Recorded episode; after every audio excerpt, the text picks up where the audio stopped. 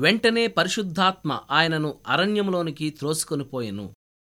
Mark వార్త ఒకటవ అధ్యాయం పన్నెండవ వచనం. దేవుడు చేసే మేళ్ళకు ఇది విచిత్రమైన ఉదాహరణ. వెంటనే అంటే దేని వెంటనే? ఆకాశం చీలి పరిశుద్ధాత్మ పావురంలాగా క్రీస్తు మీదకు దిగివచ్చి తండ్రి దీవెనవాక్యం నీవు నా ప్రియకుమారుడవు నీయందు నేను ఆనందించుచున్నాను అంటూ వినిపించిన వెంటనే ఇది అసాధారణమైన అనుభవమేమీ కాదు. నీ ఆత్మకి కూడా ఇలాంటి అనుభవాలు కొత్తేమీ కాదు. నీ మనసు ఉత్సాహంతో గాలిలో తేలిన మరుక్షణమే దిగులుతో పాతాళానికి కృంగిపోయిన సందర్భాలు లేవా? నిన్ననే ఆకాశంతో ఆడుకుంటూ ఉదయకిరణాలతో ఊసులాడింది నీ హృదయం. ఈరోజు దాని రెక్కలు ముడుచుకున్నాయి. దాని నోరు మూతబడింది. మధ్యాహ్నం తండ్రి చిరునవ్వుతో కేరింతలు కొట్టావు. సాయంత్రమయ్యేసరికి అరణ్య ప్రాంతాల్లో తిరుగుతూ నా దారి దేవునికి కనుమరుగయింది అంటూ నిట్టూరుస్తున్నావు. వెంటనే అనే మాటలోని ఆదరణను గమనించావా? దీవెన వెంటనే ఎడబాటు ఎందుకు కలగాలి? ఇంత త్వరగా కష్టం కలగడమే మనకు నిశ్చిత కలుగజేస్తుంది.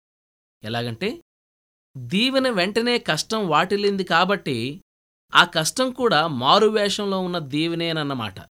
అర్థమైందా? నువ్వు అరణ్యాలలోనూ గెత్సెమన తోటల్లోనూ కల్వరిలోనూ ధైర్యవంతుడిగా ఉండాలని దేవుడు తన సన్నిధి కాంతిని నీపై ప్రకాశింపజేస్తాడు. నువ్వింకా లోతుల్లోకి దిగగలగాలని నిన్ను పైకెత్తి నీకు బలాన్నిస్తాడు.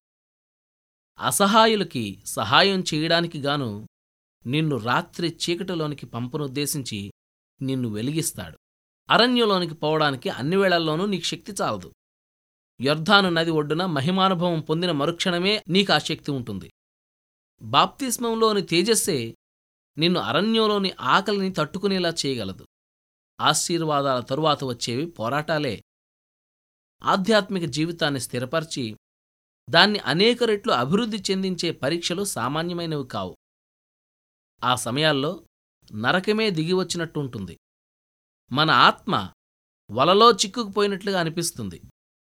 దేవుడు మనల్ని సైతాను చేతికి అప్పగించాడని అర్థమవుతుంది అయితే ఆత్మకు దేవుణ్ణి కాపరిగా ఉంచుకున్న వాళ్ళకి ఈ అనుభవం ఒక ఘన విజయానికి దారితీస్తుంది. శోధన తరువాత కాలమంతా జీవితానికి అరవై రెట్లు ప్రయోజనం కనిపిస్తుంది.